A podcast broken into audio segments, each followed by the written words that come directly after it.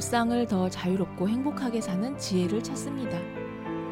청취자와 함께 만드는 심리 상담 방송 참나원 시작합니다. 안녕하세요. 심리 상담 방송 참나원 시즌 8 제 57화 오늘 다섯 번째 이야기입니다. 남편한테 이혼 요구를 했는데 자살하겠다고 협박하네요. 라는 제목. 어, 제목만 봐도 좀 심각한 사연으로 보이죠? 네. 조금 긴데 한번 보겠습니다. 연애할 때부터 금전과 여자 문제로 수차례 싸우고 계속 빌어서 다시 만나고를 반복했다. 완벽하게 헤어졌습니다. 그런데 첫째가 생겨 어쩔 수 없는 상황에 결혼을 하게 됐습니다. 결혼 생활도 순탄치만은 않았습니다. 둘째도 생기고 출산을 반복하고 하다 보니 제 몸도 망가졌고 아픈 것도 있지만 살도 많이 쪘죠. 근데 싸울 때마다 욕으로 모욕도 많이 당했죠. 무튼 궁금한 건 이게 아니니 중간 생략 유흥 여자에 빠져서 아주 연애하듯이 문자도 통화도 과간이 아니더라고요. 술을 엄청 취해서 들어와 잠에 취해 있는데 깨톡이 울리더군요. 근데 여자의 직감은 왜 이렇게 좋은지 제가 남편 폰에 지문을 오래전에 등록을 해놔 비번 없이 볼 수가 있었죠. 원래 안 보는데 그날따라 보고 싶더라고요. 봤더니 보고 싶으니 암튼 난리 났죠. 그래서 제 거 휴대폰으로 사진을 다 찍어 놓고 터트리기를 기다렸죠. 그날도 화풀이를 저한테 잔뜩 풀길래 대판 싸웠고 저는 애들 데리고 친정에 와 버렸어요. 그리고 그 여자와 보냈던 문자 캡처를 보내고 이혼을 요구했죠. 그러니 호기심이었다고 제가 잠자리도 피하고 자기를 무시해서 호기심에 그랬다고 하더군요. 근데 이제 너무 참아와서 이제는 진짜 못 살겠더라고요. 그래서 제발 이혼해 달라고 했죠. 알았다고 말 잘 끝난 줄 알았는데 며칠 뒤 자기가 너무 초라하게 느껴지고 애들 못 보고 못 산다고 봐달라고 하네요. 근데 전 그럴 마음이 눈꼽만큼도 없고 이제 저도 마음 편하게 살고 싶어요. 그렇게 말했더니 술 엄청 취해서 계속 목매다 죽어버리겠다고 합니다. 이렇게 살 바엔 죽는 게 낫다고 저를 협박합니다. 이 말 들으니 정이 더 떨어져요. 자기 잘못에 반성은 커녕 죽어버린다고 애들 잘 키우라고 하는데 제가 궁금한 건 말이 너무 길어졌지만 저희가 사정이 좀 그래 월세로 살고 있는데 만약 거기서 죽었다고 하면 저는 보증금은 받을 수 있을까요? 제가 그 집에 돈을 물어줘야 되는 건가요? 이게 궁금합니다. 애들과 살 집을 구해야 되는데 어떻게 되는 건가요? 예, 이런 사연이에요. 아, 맞춤법 오자 이게 굉장히 많습니다. 그러니까 이건 실수로 틀린 것이 아니라 잘 모르시는 거예요. 국어 공부를 통 안 하셨나 싶기도 하고요. 어, 이런 심각한 사연인데 왜 제가 왜 이렇게 오자 뭐 이런 맞춤법 타령을 하냐고요? 아, 이 사연자분의 판단력, 음, 그 부분이 참 안타까워서 그렇습니다. 아, 지금 결국 내용은 그런 거 아닙니까? 아, 남편한테 이혼하고 싶어요. 그래서 이혼 요구를 했어요. 근데 물론 이 잘못도 남편이 했잖아요. 어, 이런 게 증거도 있고 만약에 이거 아주 재판으로 가게 되면 이 남편 할 말 없어요. 그죠? 근데 처음에는 이혼하겠다, 이혼해달라고 했더니 알았다 해놓고 나서 며칠 지나서 이제 이렇게 자기가 자살하겠다고 협박을 한다고 지금 이렇게 얘기를 했어요. 용서해달라. 어? 용서 안 해주면 나 죽겠다. 이걸 협박이라고 이렇게 얘기를 하고 있습니다. 근데 알고 싶은 게 뭐냐면 그래서 이 사람이 자살을 해버리면은 그 월세 살고 있는 그 집에서 내가 보증금을 받을 수 있냐 오히려 돈을 물어줘야 되냐 이런 걸 지금 물어보고 있어요.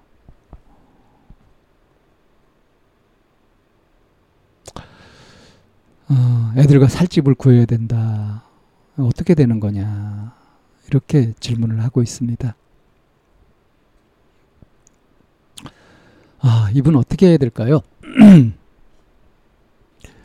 만약에 이 상태로 변호사를 찾아가지고 이혼 소송을 한다. 그렇게 되게 되면은 어떨까요? 아, 변호사한테 무슨 말을 들을까요? 뭐, 당연히 사실적인 거, 법률적인 조언은 들을 수 있죠.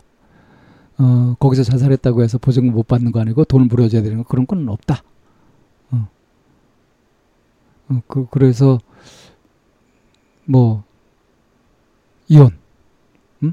재판을 하고, 그래서 딱 헤어지고, 그래서 어쩌다가 정말 이 남편이 자살해버렸다.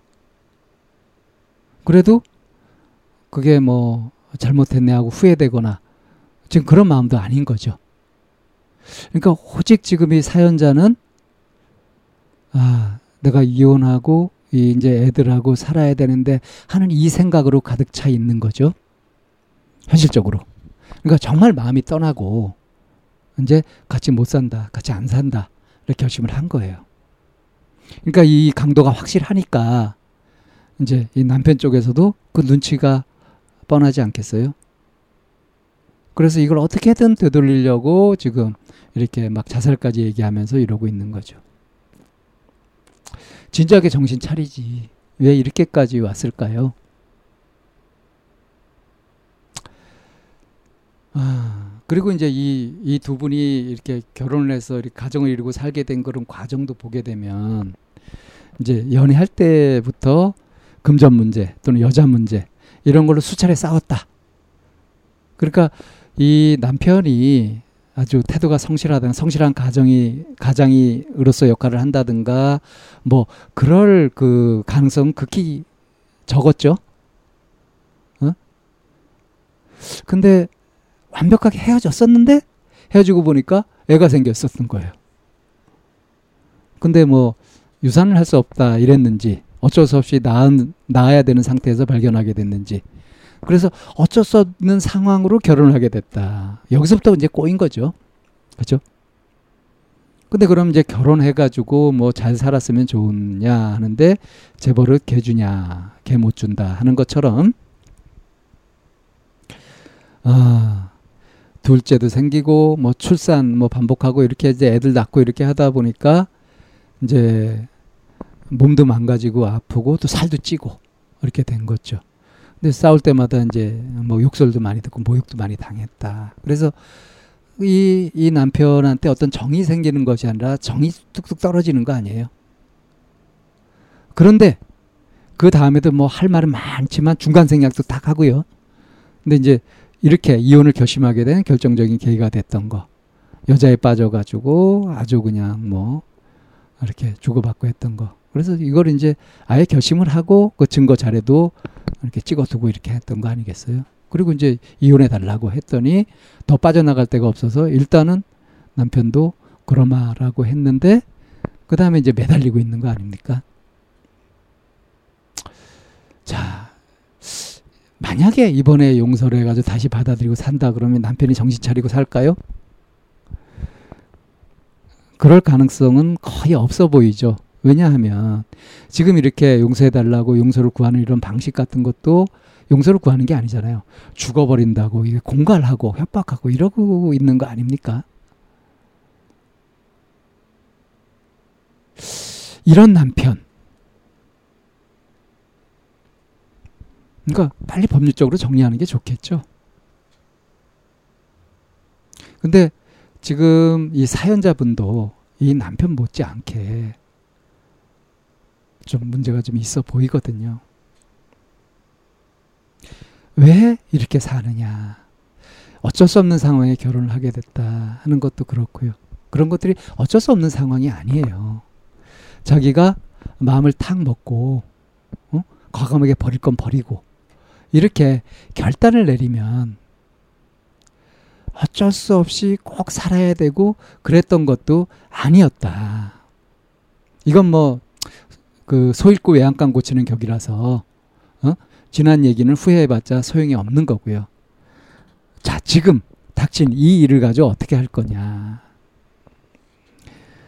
자 남편이 자살하겠다라고 얘기를 할 때 그럴 때 얘기해 주면 되는 거죠.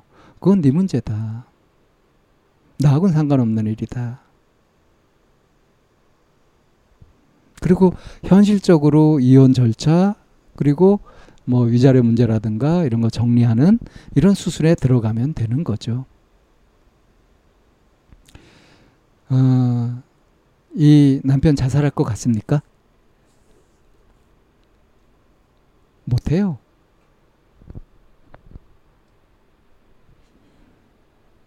뭐 장담하라면 장담할 수도 있습니다.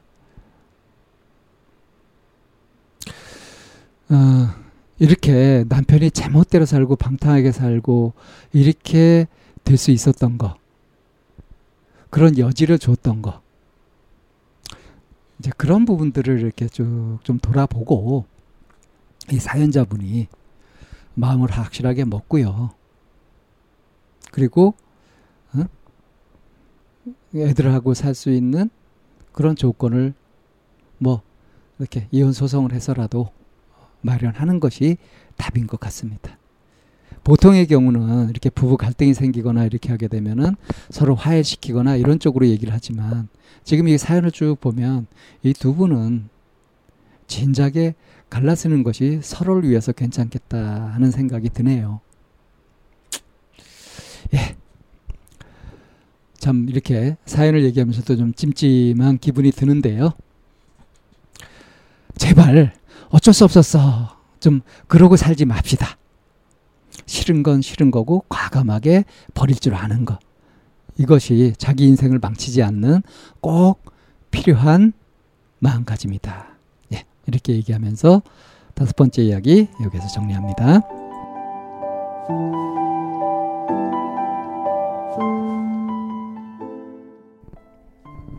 참나원은 쌍방통행을 지향합니다. 청취자 여러분의 참여로 힘을 얻습니다. 팬딩으로 들어오시면 참나원을 후원하시거나 참여하실 수 있습니다. 방송 상담을 원하시는 분은 chamna-one 골뱅이 다음 점 넷으로 사연을 주시거나 02-763-3478로 전화를 주시면 됩니다. 참나원의 문은 늘 열려 있습니다.